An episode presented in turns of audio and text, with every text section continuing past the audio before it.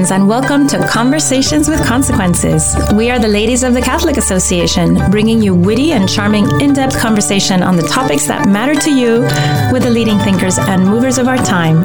Conversations with Consequences is part of the EWTN Global Catholic Radio Network. Our radio show is always a podcast, and you can listen by going to thecatholicassociation.org slash podcasts, or you can just go directly to wherever you listen to your podcasts. I'm your hostess, Dr. Grazie Christie, and thank you to all our listeners out there for joining us again this week for some more scintillating conversation. We do have fabulous guests, and we're hoping that Conversations with Consequences is to your liking and also doing you good. It does us a lot of good. We have a great show lined up for you today. I will be talking to my TCA colleagues, Ashley McGuire and Maureen Ferguson, at the bottom of the hour about what to do this summer with our extra free time, some entertainment ideas for for us and for the kids. But first, J.D. Flynn, who's the editor in chief of The Pillar, which is a wonderful Catholic media company, will be joining me. He's also a canon lawyer, and we want to talk to him about a couple of things that are going on. Um, first of all, uh, Archbishop Cordileone's refusal of communion to the Speaker Nancy Pelosi for her avid embrace of abortion and constant, um, constant cheer cheerleading of that terrible practice while calling herself a faithful Catholic. And also, we want to ask him, I want to ask him about the new cardinal uh, named, uh, the new cardinal of the United States, named by Pope Francis, Cardinal McElroy of San Diego. Welcome to the show, JD. Well, thanks so much for having me. I really appreciate it. So, JD, I want to ask you um, about all sorts of things that are going on. You always know exactly what's going on. You're always very much uh, in the know. But first, I wanted to ask you. I wanted you to tell us about the Pillar, uh, which is a relatively new publication. I want. I know that you're the co-founder and you're an editor. But tell us about the Pillar and why our listeners should read the Pillar. Yeah, the Pillar is a Catholic media project that aims to be a, a voice of public accountability in the life of the church, but also aims to be a voice of clarity, of uh, of information, of, of inspiration. Really, just uh, we, we can't cover everything, but um, we aim to cover the things that we can cover um, in depth, intelligently, and from a, a perspective of both um, being absolutely committed to telling the truth and also the perspective of our own um, faith as Catholics, you know, and, and, at the same time, the craft of journalism. So it's a small journalism project that uh, we founded 18 months ago. You can uh, find it at pillarcatholic.com. And uh, we, we have a podcast. We have uh, newsletters that you can have in your inbox. So you can have the news and analysis in your inbox right away. We have weekly interviews with all kinds of interesting people, in addition to um, digging into the life of the church as much as we're able. And, and you know, it's interesting uh, something you said pub- accountability. What do you mean by accountability? From a, from well, from the perspective of a Catholic uh, organization? Yeah, I mean, I think we all can sort of remember back to 2018. We're coming up on sort of four years ago since the summer uh, in which revelations about Cardinal Theodore McCarrick emerged, in which the Pennsylvania grand jury report emerged, and you know, kind of the watchword of the day. And I think we all remember this. Was the watchword of the day was transparency. You know, there were a lot of questions at that time about just the governance of the church, um, the way in which the way in which ecclesiastical leaders had made choices in the governance of the church, and the choices that they uh, hadn't made. And um, and and and so, sort of the watchword of the day was transparency, and there were a lot of pledges for transparency. And that is something, you know, which applies to a lot of issues. Of course, at that time, we were talking about and we're continuing to talk about sexual abuse and misconduct, both by bishops and by priests, and sort of the way in which those things are handled or not handled. But also, bishops talked about transparency with regard to finances and administration. And at, at the Pillar, we, um, or those of us at the Pillar, take that those pledges seriously. We don't think that the bishops uh, uh, at that time intended for those kind of pledges to be platitudinous. We think that they wanted to mean it, but we also know that in any society, the church is a, is a society of both, you know, of both divine and human character. And in any human society, there is a value to a mechanism of public accountability, which helps leaders, which helps to ensure that leaders are acting with integrity. Because all of us, whether through sort of not even necessarily through malice, but for all kinds of reasons, all of us, when someone isn't looking, you know, don't have the same kind of expectations about how we act or may may not have the same kind of expectations about how we act. And so we think it's important. We think one of the lessons of 2018 is how important it is that there be sort of informed, serious, sort of intelligent, not malicious, not sort of just muckraking for the sake of, of sort of promoting scandal, but um, serious sort of look at the, the life of governance in the church because it's a society in which all of us participate, in which all of us hope will be led and administered according to its own norms, but also according to the gospel and to the truth of uh, the incarnation of Jesus Christ. You know, I, I, find myself in deep agreement with you on the fact uh, that that the church is is better if the church is transparent because people do hold themselves up to a different standard when they are being um, watched, right? And it's not and it's not to say that there's dishonesty going on otherwise, but that people really do really do see themselves uh, differently. Just something to know that people want to know um, how the church is being led, and that the idea that serious decisions that impact the life of the church are of interest to all believers. So we think about our work as kind of public interest journalism in the life of the church, which is to say all of us should be concerned that the finances of the Holy See, for example, are administered justly and according to the norms of law and according to you know ethical practice, or that dioceses in the United States are administered according to those same ideas. And that doesn't mean that all of us have to be sort of dive deep into the weeds of, of all of these issues. You know, for some people it can actually be a stumbling block to faith to sort of follow these things with minutia. But I think all of us know that that that as a society we want there to be some sense in which these things are in the public interest and not merely perceived to be kind of the purview of ecclesiastical leaders.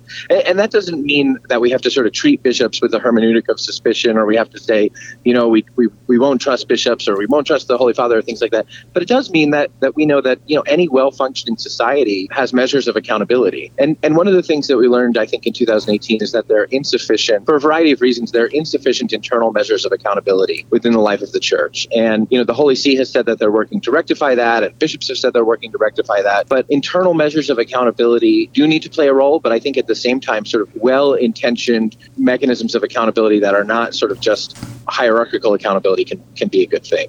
So that's what we try to do. You know, but many Catholics would say that the church is already under so much scrutiny from the outside, from malicious eyes, right? And people, I mean, the church is a huge target uh, for for the left, especially as being one of the last institutions left standing that that stand for things like the integrity of the family, the natural family, I mean, and and other things that are becoming less and less uh, culturally um, accepted that the church stands for. So how do you, how do you how do you prevent yourself from falling into the trap of being just an another critical voice well, we're not out to get anybody, right? I mean, I think that's the number one thing is we're not out to get anybody, and um, and if we are, if you know, if our motivation becomes just to get anybody, or if our motivation becomes becomes ideological, which is to say, you know, we want to we want to sort of get the people who we don't agree with, or not, you know, not get the people who we do agree with, and that can happen sort of ad intra as easily as it can happen ad extra. There, there's ways in which there are ways in which ideology impacts those of us in the life of the church, you know, as well as externally.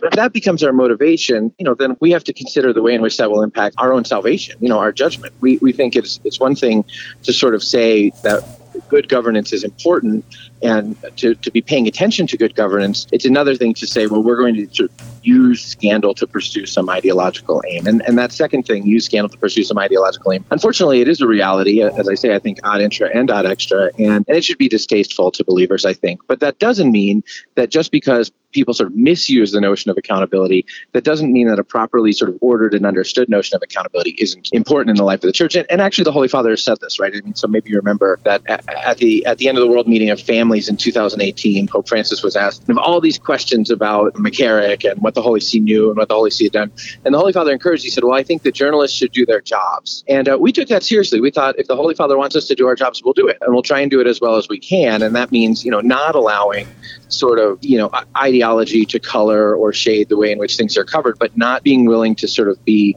complicit in not asking questions or not raising issues because of what we think the implications for that might be. We, we think that to be that the church should be held to a high standard because of what she proclaims about the incarnation of Jesus Christ. That believers, all of us as believers, you know, we, claim that our behavior, that our that our life in the world is a witness of um, of the incarnate Christ. And if that's true, then it's reasonable, I think, to ask questions about um, the standards to which we hold ourselves, and uh, and to expect that we'll be held to to a better standard because our lives are being measured as a witness against the veracity of the gospel. And that's that's you know terrifying. I think that's part of why St. Paul says we should work out our salvation in fear and trembling because our sins are not only our sins. When we when any of us hold ourselves out as believers or as leaders in, in, in, the life of the church or christian leaders or anything like that our sins can become an occasion of scandal. I think all of us experience this mm-hmm. you know in 2018 and since that that our sins can become a real stumbling block for belief in the veracity of the gospel. It is harder for us to believe that the gospel is true when her messengers don't live according to it. And that's there are ways in which people might say, well, that's not fair. Everyone's a sinner. That's true. Everyone's a sinner. But at the same time, those of us who are believers should always be asking the Lord for the grace to live according, you know, according to, to truth and and to be perfected sort of in morality and in and in our mode of life. And we should expect from our leaders kind of behavior which doesn't lead to scandal, but which leads to, to God's glory. You know, and maybe having this kind of uh, very clear eyed and understanding of the church from the inside from faithful Catholics um, will, will relieve some of the pressure no, from people on the outside to throw stones at the church. Do you hope that that's yeah. true? I, I don't know. I guess I've, I guess, I mean, to be honest, I guess I've never thought about that. I, I just, I know that, I, I know that it is important, you know, for any, it, it's important to understand any community on its own terms.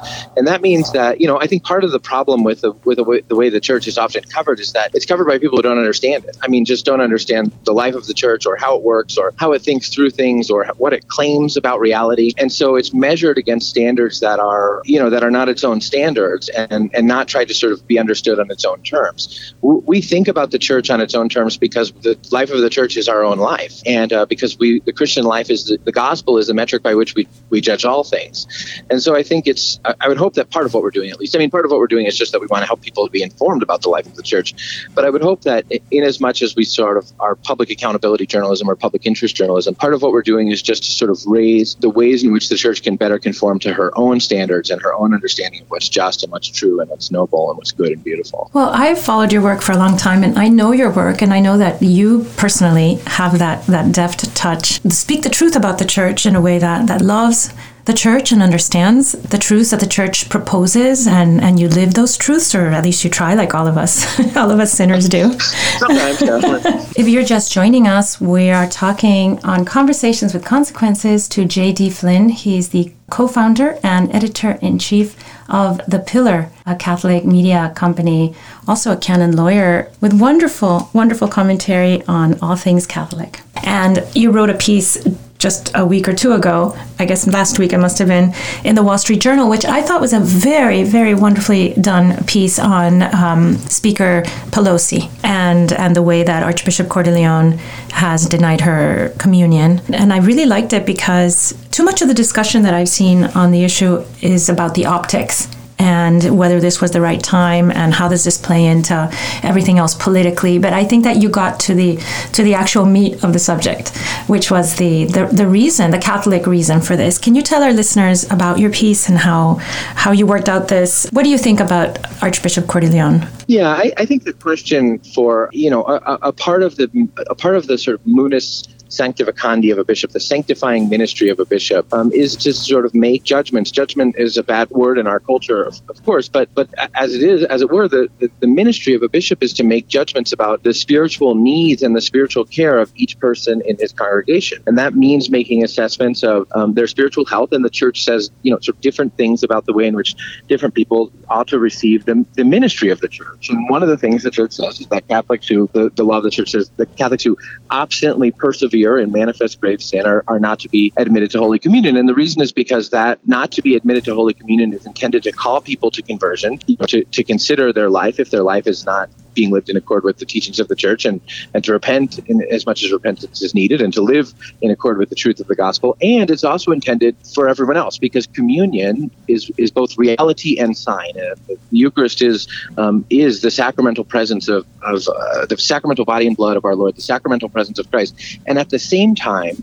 our participation in the Mass and our reception of Holy Communion is a sign of our unity in Christ. And our behavior can, can divide us. You know, can, uh, our behavior can separate us from the unity of the body of Christ. Christ. And so the church says that, uh, uh, and when we receive the Holy Communion at a time when we're not sort of living in accord with the unity of the church and living in unity with the teaching authority of the church, you know, that can again sort of give scandal. It can lead to questions. Why does the church say that this isn't okay, but then say that this person, say by sign and symbol that this person is unified with the church if they're if they're doing things which are contrary to the teachings of the church in a very public way, in a very insistent way. And so that's sort of where the notion of the church's sacramental discipline comes from, that it's for the good of the person who is subject subject to some kind of sacramental discipline, and also for the good of the community and the church's evangelizing witness. And I think, you know, Archbishop Cordileone says that's the metric by which he judged the situation with Speaker Pelosi. That, you know, he has tried to engage her on advocacy related to abortion for a long time, that she has in recent months sort of doubled down or even tripled down on her, her advocacy for legal protection, federal funding of abortion,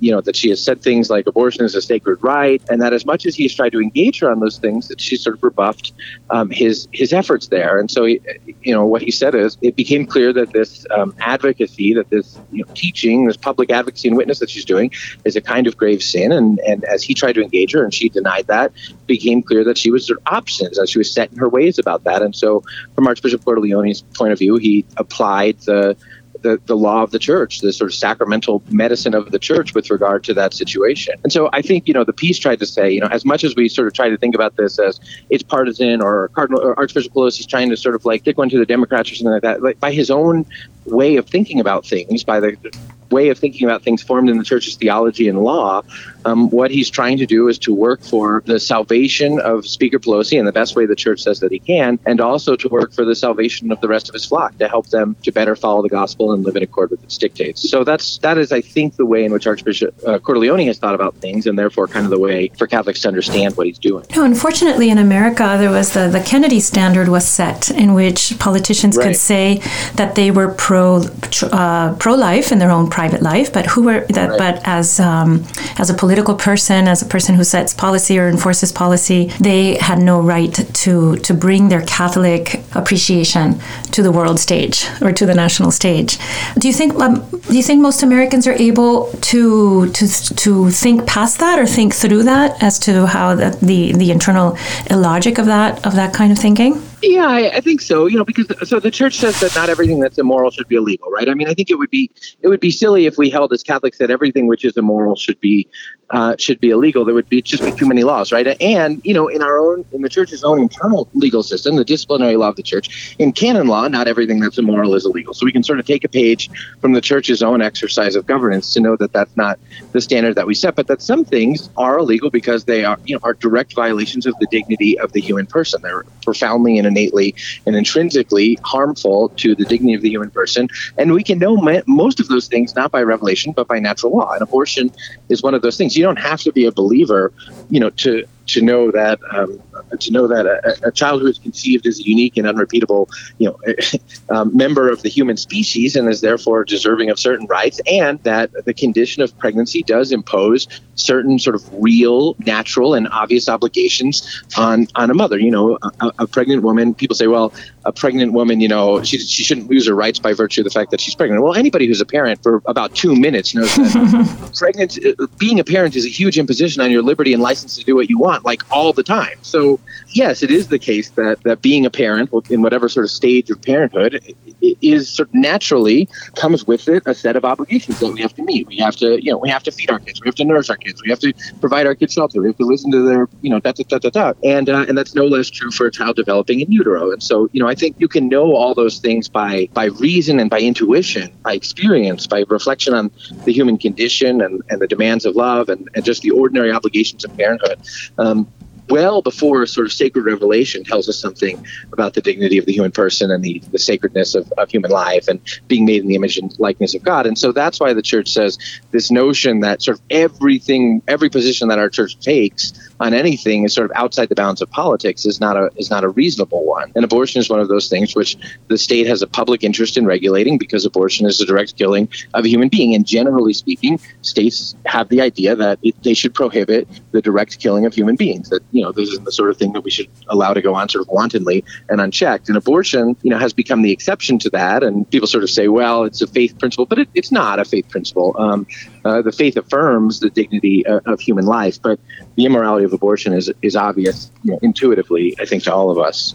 Maybe maybe some people who are outraged by Archbishop Cordileone's movement against against Pelosi and denying her the sacrament would be uh, very impressed, on the other hand, by an archbishop or cardinal who denied the sacrament to people, uh, Catholic, you know, Catholic politicians who were against integration in, in the civil rights uh, movement. Yeah, um, you know, people bring up the uh, idea of Archbishop Rummel, who um, who actually excommunicated some some uh, Catholic leaders in the '60s because they opposed the integration of Catholic schools. I mean, I'll be honest, I would be impressed by a bishop who um, who opposed the reception of Holy Communion for a Catholic advocating for the unjust application of the death penalty.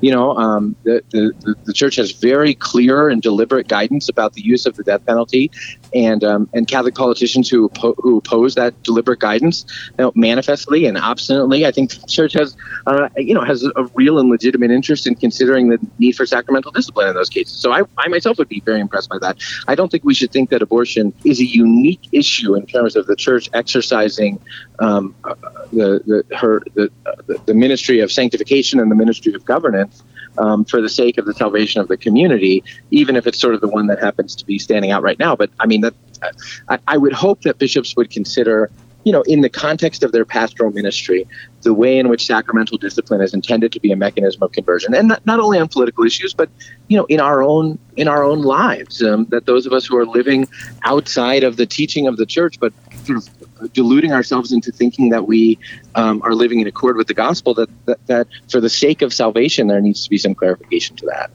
You know part of it is i think um, a lack of understanding of what communion means and the sacrament. I know in my own culture i'm hispanic. Um, it's very common in hispanic countries and to to for very few people to get up for communion on a Sunday right. because they haven't yeah. been to confession lately or there's some irregularity in their lives which they have not been able to resolve in order to make or themselves right before they went to mass maybe right you know I mean? or they ate exactly right. like we don't ju- I, I, know it's hard it, it's funny because you see that people don't stand up and you're like oh I wonder why they didn't stand up yeah, for communion exactly. but here in America people everybody gets up in troops to get communion I think that's one of the reasons is there's like a catechesis on that uh, and people tend to think that communion is a kind of remedy for your for your ills, like a, uh, some therapeutic uh, experience. Um, and you know, and obviously, in one sense, it is. What what beautiful remedy, no? The grace of God for every ill that we have, but only if we're uh, prepared, pos- positively prepared to receive it. Otherwise, it's yeah. it's worse than nothing.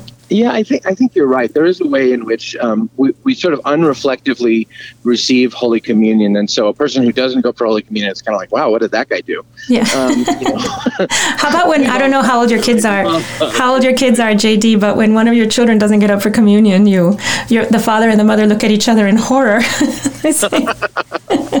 yeah, uh, yeah, yeah. No, I know exactly. I know exactly what you mean. Yeah. So it's like, um, so there is. I mean, the Second Vatican Council really, really encouraged Catholics to receive the Eucharist more frequently, because um, the Mass is the source and summit of the Christian life, and reception of Holy Communion is, you know, is the spiritual nourishment par excellence. Um, but um, it is the kind of thing for which the Church also says that one must be suitably disposed. And I think we're we're so um, we have that we can develop a transactional relationship with the mass where it's like and, and you saw this a lot during the pandemic actually right you, oh yes like, well, it was I very much brought to mind with the pandemic yeah. yes I go to mass because I get the thing, right? Um, and, uh, and and actually, I go. The, the, what the church says is, I go to mass because I have an obligation to God of sacred worship, um, regardless of whether I, I, I, receive the Eucharist or not. I go to mass because of my my obligation to worship the Creator of all things. Um, but but I think we saw this way in which sacred. It, it's a, it's a really deep catechetical problem because the notion of mass as sacred worship, I think, has been replaced often by the notion of attending attendance at mass for the sake of getting the thing, and that kind of transactionality, I think, cheapens our opportunity, you know, both to, to, to fully understand and participate in and receive the Eucharist um, in its fullness, but also um, to give God the homage due to Him in, in, in, sacred worship in the holy sacrifice of the Mass. There's so, also there's also a therapeutic sense to it, right? That's in, that's infected people's minds. I go to Mass because it makes me feel wonderful. Yeah, I think that's. I think that's. I, yes, I think that's right. You know, like that's where I'm being fed, and yeah, I mean, the Lord does want to feed us in in, in, in the Mass. To be sure, we are being fed there, but the Lord wants to feed us in many, many ways. And, and the holy sacrifice of the Mass is just that a sacrifice in which the priest offers the sacrifice of the Eucharist and we unite our, the sacrifices of our lives to that for the sake of worship to God through Jesus Christ on the cross, the sacrifice, the, the paschal sacrifice of Christ on the cross. So, you know, I, I think I, I think we have a lot to, to learn and to reflect on as Catholics in America, probably Catholics in the West, about what it is to go to mass and, and, and what it isn't. And um, and there's and, and I do think there is an overemphasis on that. That's very well said. That sort of therapeutic notion of the Mass. JD, we only have a couple minutes left, but I wanted to ask you this before. Uh, maybe we don't have time, so much time for it, but I wanted to ask you about the Pope's picks for cardinals, specifically the one the one uh, bishop he chose for us, which is Bishop McElroy of yeah. San Diego. Yes. Wow. Um, bishop McElroy, the Bishop of San Diego, was named a cardinal on Sunday, and um, in a press conference that he gave on Monday, he said he said that he believes that he was made a cardinal because of his closeness to to the Pope and to the pastoral priorities of the Pope, and I think that's true. Um, Bishop McElroy, you know, is not the bishop of a large metropolitan see, the kind of place that usually sort of gets the cardinal, as it were. But he has been someone who has been or outspoken, sort of call to for the bishops to consider the message of Pope Francis in their magisterium. Now, it, the pick has been, I think, a little bit controversial because Bishop McElroy is sort of regarded by a lot of bishops in the United States as a sort of member of the sort of progressive wing of the American episcopate. And there have been, you know, some real over the past, you know, this, and your listeners know this, over the past year or 18 months, there have been, there's been a lot of division among the U.S. bishops mm-hmm. over, you know, this question of communion, over a number of other questions as well. And so Bishop McElroy, who's regarded as, has been sort of outspoken in that division. I think, you know, there's some bishops who found that to be kind of a pretty surprising move, all things being equal. So that's why there's been division over it. Honestly, I think that there will continue to be, you know, that there has been tension, and some of that tension has really bubbled to the surface in a way that it hasn't in the past or hasn't in a long time among the U.S. bishops. And I think that there will continue to be that tension um, bubbling to to the surface. But the way in which sort of uh, Bishop McElroy's appointment to the College of Cardinals will impact that, you know, precisely, I think we, we have to wait and see. Well, we shall wait and see, and we will pray for the best and uh, pray for all the all the new Cardinals and, and all their, their good work going forward. Thank you, JD, for joining me. And where can our listeners uh, access sure. the Pillar and all your good work?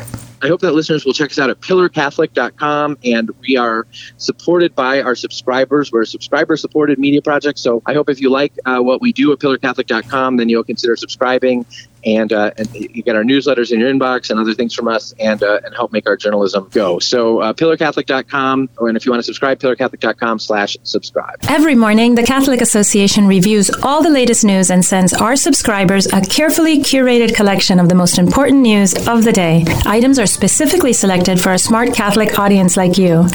Don't let the world take you by surprise. Subscribe to our daily media roundup at thecatholicassociation.org.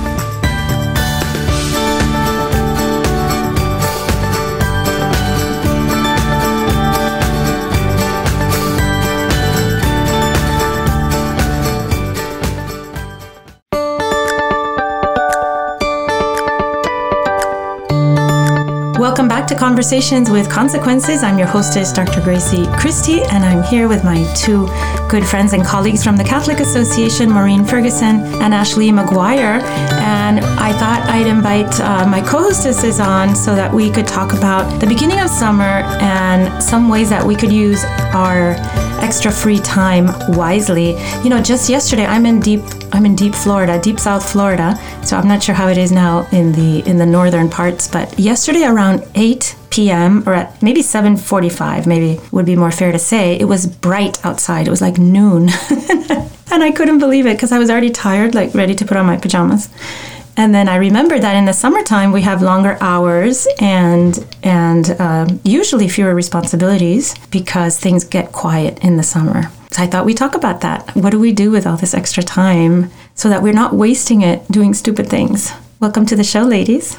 We're glad to be on with you. I, I love this topic too. I love this time of year. I always feel like as we get to the end of the school year, I just can sigh a big sigh of relief, you know, sort of going into the more lazy days of summer. And I just love taking advantage of that extra time to, you know, have quiet time at the pool with the kids or at the beach and, um, you know, picking up those books you never get time to during the busyness of the school year. So I'm, I'm glad we're doing a show on this topic. Mm-hmm. It, it's funny though, because I don't know if it's because I have really little kids, but sometimes there's a part of me that a little bit dreads. no, I hear you. I hear you. my house is so quiet during the day, and I'm thinking, oh, I've got about eight days of this left before it's going to be from sunup to sundown, somebody's always needing help. But jokes aside, I agree that it's nice to kind of slow down because definitely at the end of the school year, it seems like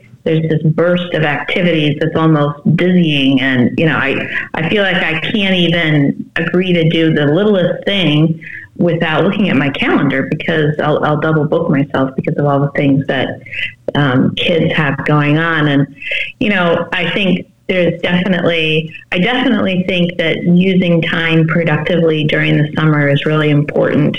Um, but at the same time, I think, and maybe this is part of living in Washington, D.C., um, with, you know, in the world of overachievers, there's the danger of overscheduling too. And I say this because this morning, a mom on a text chain of mine sent a list of camps her kid was going to, and I was sort of dizzied, and I thought, oh gosh, did I not do enough here because I, you know, my son the same age has only signed up for one week of camp, and I thought, oh my gosh, and there are all these STEM camps and you know insect camp and.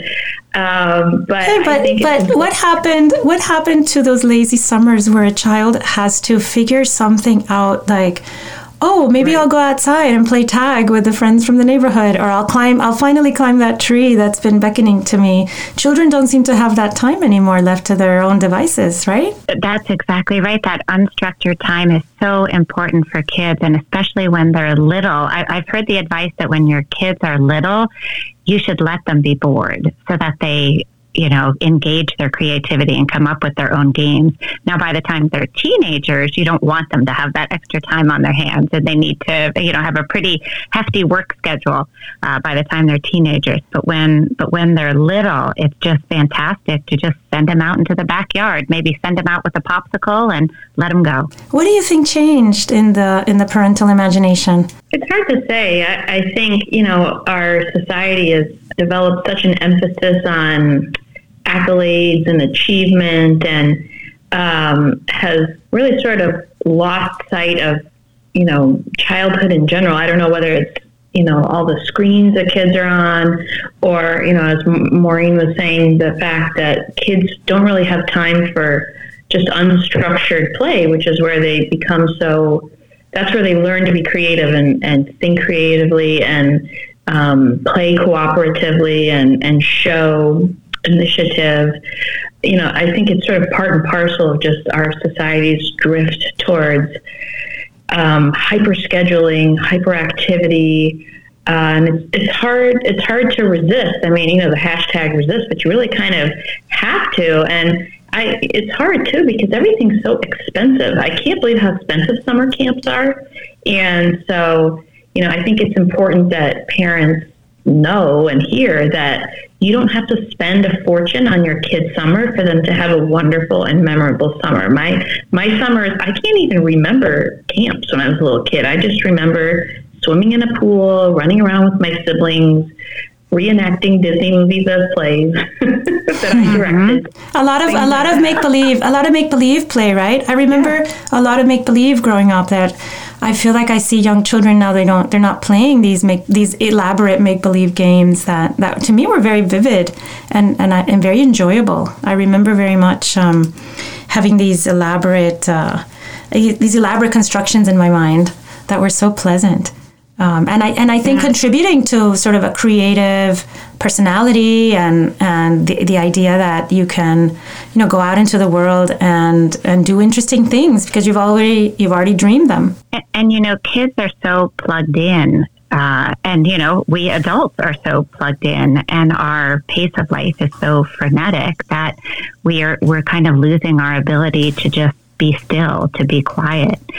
And um, and you know, I used to talk about the expense of a lot of these camps, Ashley. So one of the things I used to do when our kids were little was create my own camp, which was virtually free, and we called it Camp Ferguson. And the kids always loved it. And I would plan a week of, you know, maybe museum outings, maybe some day trips. Maybe if we were doing um, colonial things, we would go down to Williamsburg or drive up to Philadelphia and do Revolutionary War things. Um, but a, a, lot of times they were just simple little things. But um, but my kids always loved, you know, just piling in the car and driving off to some Ferguson family adventure, and just you know calling it Camp Ferguson somehow made it a lot of fun. Um, and you know what I also love to do in the summer is come up with a little book club for my kids, either with their friends or just them, And, you know, I've always enjoyed someone, a wise person gave me the advice to read your children's summer reading with them because it's just, it gives you great things to talk about the different themes in the book and the virtues of the character. And, um, you know, they're also easy little books that you can actually finish in an afternoon on the beach. So um, you feel very accomplished reading all these books in the summer. But, um, but I've always enjoyed reading my kids' summer reading with them um, just to provide it's a great conversation piece. And ashley i know you um, you led a book club a kids book club this year which my daughter was able to participate in. And it was just darling. You pulled different themes out of the books and we baked the kids baked things. And um, do you want to share that with our listeners? Yeah, so that was a wonderful thing that we started actually during the pandemic and have been doing almost monthly ever since. And um, usually we have a different theme and you know the girls are actually more like 9 10 11 but a lot of the books we read were classic picture books. And we really tried to emphasize books that were classics or books that had beautiful art.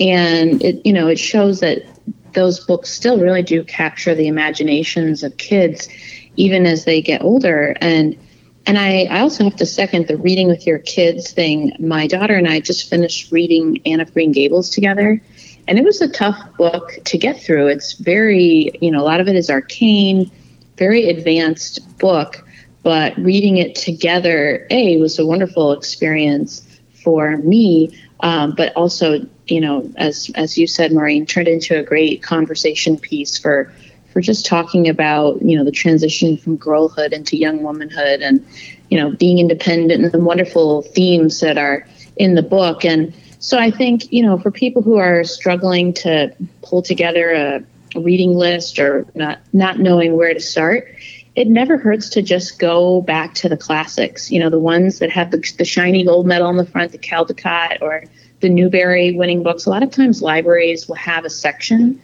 just with those books and I find that it's the creme de la creme. Why look elsewhere? Because those books are timeless and excellent, and, and kids really do love them. Every morning, the Catholic Association reviews all the latest news and sends our subscribers a carefully curated collection of the most important news of the day. Items are specifically selected for a smart Catholic audience like you. Don't let the world take you by surprise.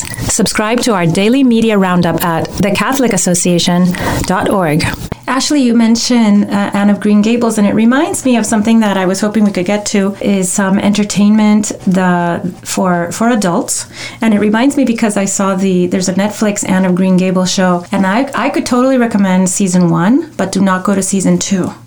because season one is very uh, beautifully attuned to the book and and that lovely aspect of the book, which is the openness of the couple that adopts Anne and the very and the very real the very real uh, show the way it shows the the difficulty that they that they're that they're taking on by taking on a girl uh, like Anne. Um, that, in a very real sense, that I think sometimes adoption glazes over the the romantic sides of adoption glaze over. Um, but anyway, I recommend to our listeners season one, but don't go to season two because in season two, the producers decided to go far away from from uh, what was her name Montgomery, right? Anne Montgomery.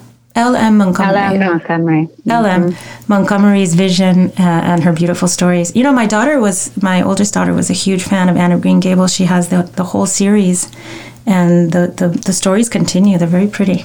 What what um, ladies? What uh, what other things would you recommend that you've seen lately for movies or other kinds of entertainment for this these long summer days? Um, well, to piggyback on the Anne of Green Gables thing, I would actually recommend digging up the the old one from the 19 I think it's from the 1980s or 90s. I've now been watching that with my daughter. And between that and Anne of Avonlea, it's almost 8 hours of just the best of the best of television. Wow. Um, and there's a couple of old series like that. Um, the original BBC Pride and Prejudice is wonderful. Mm-hmm. But, you know, I, yeah. I sound like a broken record, but I'm I'm kind of on a, a classic streak and actually we ran out of good, suitable content for family movie night with our kids, and we've now been watching Ben Hur, which is another four-hour movie. So if you break it out into a, a few nights, um, but you know, you I think people think kids won't be interested in that older, slower content, But I tell you, my boys keep asking about Ben Hur and they can't wait to watch some more of it. And as soon as it ended, they wanted to go, you know, do sword fighting. And so I think when in doubt, dust off the classics. And thankfully, even some of the, you know, um, streaming services that have their flaws, like Disney and Netflix, um, you know, you can usually find things like Sound of Music, Oklahoma, great old Rodgers and Hammerstein movies um, for free on a lot of those services.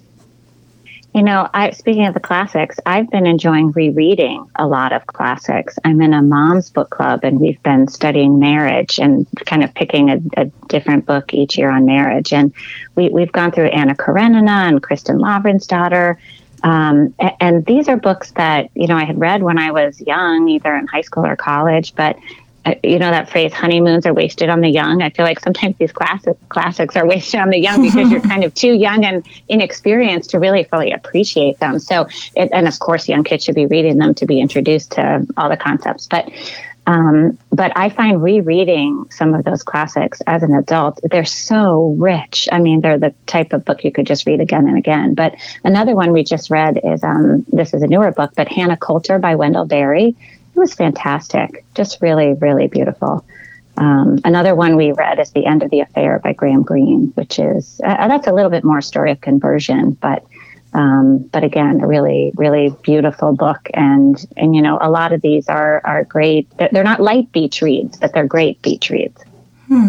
And what about some some modern fare that uh, people that that is not just entertaining but also edifying? Any any suggestions, ladies? Well, we just finished watching the latest miniseries done by Julian Fellowes, who did Downton Abbey. And by the way, I've heard there's a new Downton Abbey movie out. Uh, that's on our list to see. Um, I find Downton Abbey never disappoints. But he did a movie called The Gilded Age about New York City. I'm sorry, a, a series. And um, all the episodes are out now. So if you want to binge it, you can. But uh, a, it was really interesting learning about that time period in American history. And, you know, true to Julian Fellowes, everything, the costumes, the sets were just fantastic. And there was some great acting. You know, there's another, you know, sort, sort of similar older, feisty woman character who gives the show a lot of zest. But I thought it was a good show, too, because it, you know, it gets into sort of uh, a lot of the guardrails around courtship and why they matter and you know why they're really set in place to protect women and so i thought there you know it wasn't just pretty fluff there was some good themes that you know gave my husband and i things to talk about Grazie, I think you said you've seen Operation Mincemeat, which I have not seen, but I'm looking at any Colin Firth movie I want to see. Yes, he's such a great actor. That? So Operation Mincemeat is on Netflix now, and it's a spy movie, uh, apparently about true account, a true account or some true happening that happened during World War II uh, of British spying.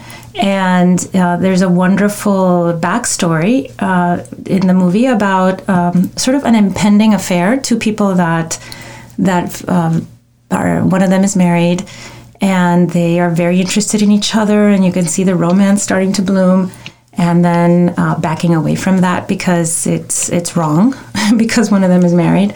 And i thought that was so refreshing and, and so lovely to watch and treated in such a serious and and really thoughtful way uh, which is not something you often see in modern movies when when things like that come up.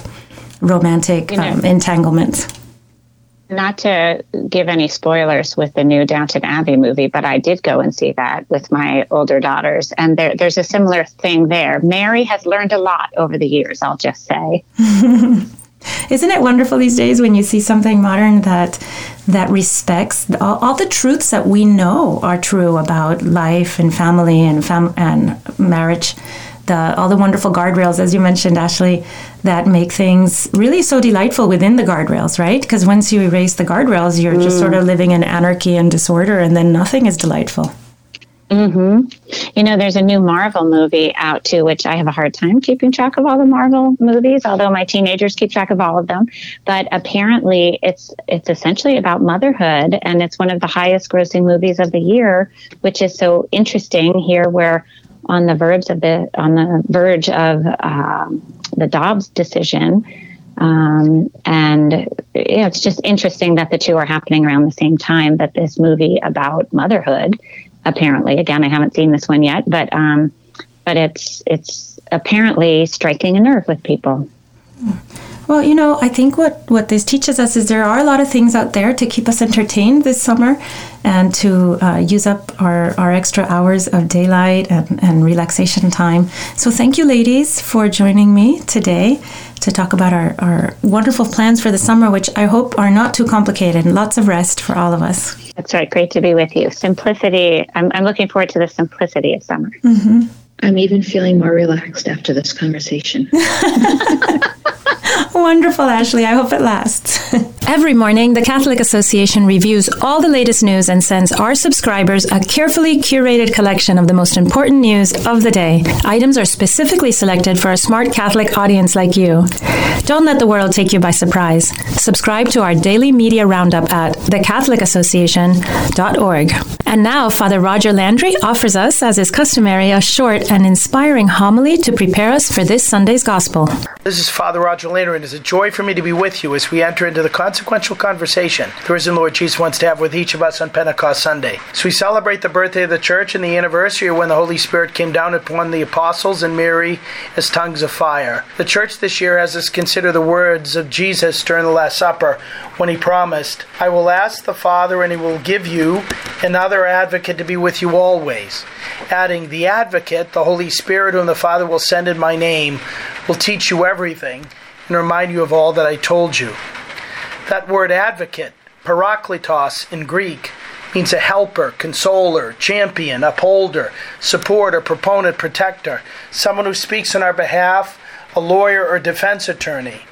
And this term was used in that context in Greek and Roman settings. In both languages, it meant literally someone called to stand beside us, to intercede for us. Jesus was our first advocate. And he says that God the Father sends us the Holy Spirit as another advocate to be with us always, to help console, uphold, support, protect, and defend us. The Holy Spirit will give us a specific form of assistance. Just as Jesus would tell Pontius Pilate the following day that he had come to give witness to the truth, so he told the apostles that the Holy Spirit would be the Spirit of truth, would guide you to all truth, teach you everything, and remind you of all that I told you. The Holy Spirit, like Jesus, would be our advocate not by serving us like a mob attorney tries to defend his criminal mafiosi, but by helping us to know the truth, love the truth, live the truth, spread the truth, and enter into communion with Jesus who said, I am the truth. The Holy Spirit will help us to live in the real, real world together with God, even in the midst of environments that would be filled with lies or following the infernal inspirations of the one Jesus calls the liar and the father of lies. How much we need the Holy Spirit's help. How grateful we need to be for the gift of the Holy Spirit to tell us the truth about God, about ourselves, about others, and about the world. We're living at a time of assaults against the truth, not just opposition to revealed truths or the truths of the natural law but a time of spin, of fake news, of believing and spreading lies. We see this attack against the truth, not only in the disinformation campaigns of communist governments,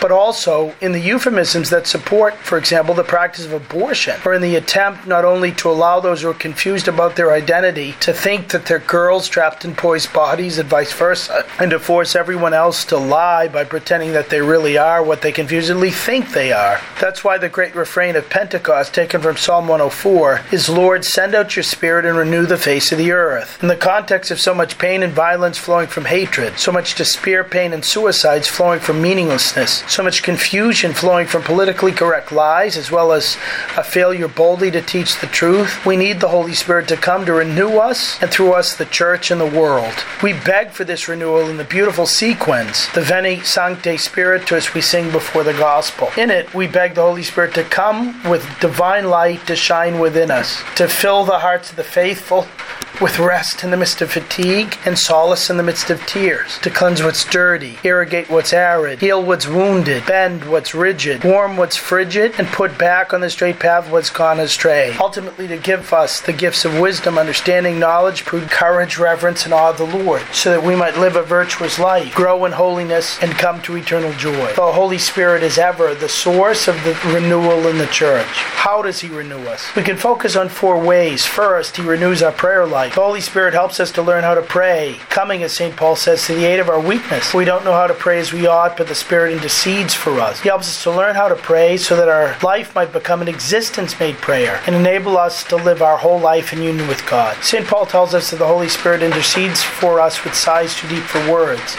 that He helps us to cry out, Abba, Father and pray as beloved sons and daughters who know that the Father, who cares for us more than lilies or sparrows, will never give us a stone when we ask for bread. The Holy Spirit wants to renew us, we can say, by blowing His strong driving wind within us the way a trumpeter makes music. Second, the Holy Spirit wants to renew our life through the guidance He gives us through His gifts and fruit. St. Paul tells us in his letters to the Galatians and Romans that there are two basic ways to live to live according to the Spirit or live according to the flesh. To live by the Spirit means that we're constantly seeking what God the Holy Spirit seeks. To live by the flesh means to place our heart, our treasure in the things of this world, in money and material possessions, carnal pleasures, in fame, power, influence, and in superficialities. The Holy Spirit wants to renew us by helping us to put to death in us whatever lives by the flesh, so that we may totally live by His inspiration, His inbreathing, as Mary, the apostles, and the saints have. Third, the Holy Spirit wants to renew our loving service of others by helping us to transform our gifts into spiritual weapons for others' good. In his first letter to the Corinthians, St. Paul tells us that the Holy Spirit has given each of us a manifestation of the Spirit for the benefit of the whole. He's given each of us a spiritual gift so that we might carry out the different forms of service and different workings necessary to make Christ's body, the church, strong. The Holy Spirit wants to help us to recognize what our gifts are, and just as importantly, to use them to build up our family, to build up our parishes, to build up the church, and help it fulfill its mission in the world, to build up, build up our neighborhoods, cities, and towns, and our country. The Holy Spirit wants to renew us by helping us to recognize we're called to be contributors rather than consumers, givers rather than takers, co-responsible participants rather than seated spectators in the continuation of Christ's work. Finally, the Holy Spirit wants to renew us specifically in our capacity to share the gospel. The Holy Spirit came down as tongues of fire upon the early church to symbolize that He wanted us, strengthened by Him, to use our tongues to proclaim the gospel with ardent love. We see how the Holy Spirit helps simple men like Peter and the apostles speak powerfully and effectively in front of vast crowds. He wants to do the same with us. By baptism and by our confirmation, we've all received the same Holy Spirit that the apostles received on Pentecost, so that just like the apostles left the other room, upper room, we might burst through the doors of our homes and churches and use every means we have to announce Christ's kingdom. The world needs the gospel. If the face, the face of the earth is going to be renewed, if Uvalde, Texas, and the Ukraine will be renewed, and the Holy Spirit wants to use us for that renewal. That's why the Spirit of truth comes to guide us to everything, to guide us to all truth, to remind us of everything Jesus taught us. That's why He comes as helper, consoler, champion, upholder, supporter, proponent, and protector. Not by coincidence that the Holy Spirit came down upon the apostles in the upper room, where 53 days earlier Jesus celebrated the Last Supper. Pentecost is not a past reality for the church, but an ever present one. Pope Benedict said in 2008 the Eucharist is a perpetual Pentecost, since every time we celebrate Mass, we receive the Holy Spirit who unites us more deeply with Christ and transforms us into Him. It's during Mass that in the liturgy the Word, the Holy Spirit seeks to lead us more deeply into the truth. During the Mass, when He helps us to pray as we ought, to set our mind on the things of the Spirit, to recognize our God given gifts and commit to use them for God's glory and others' salvation. During the Mass, we have the Epiclesis, in which we, together with Mary and all the saints, call down the Holy Spirit upon the priest and the altar, totally to change bread and wine into Jesus' body and blood, and then call them down after the consecration to change men and women to one body and spirit in Christ. It's at the end of Mass that we are sent out, inflamed by the Spirit, to proclaim the gospel with ardor. So we prepare to go to Mass on Pentecost. Let us get ready for the way the Lord will send out the Holy Spirit to renew us and through us seek to renew the face of the earth.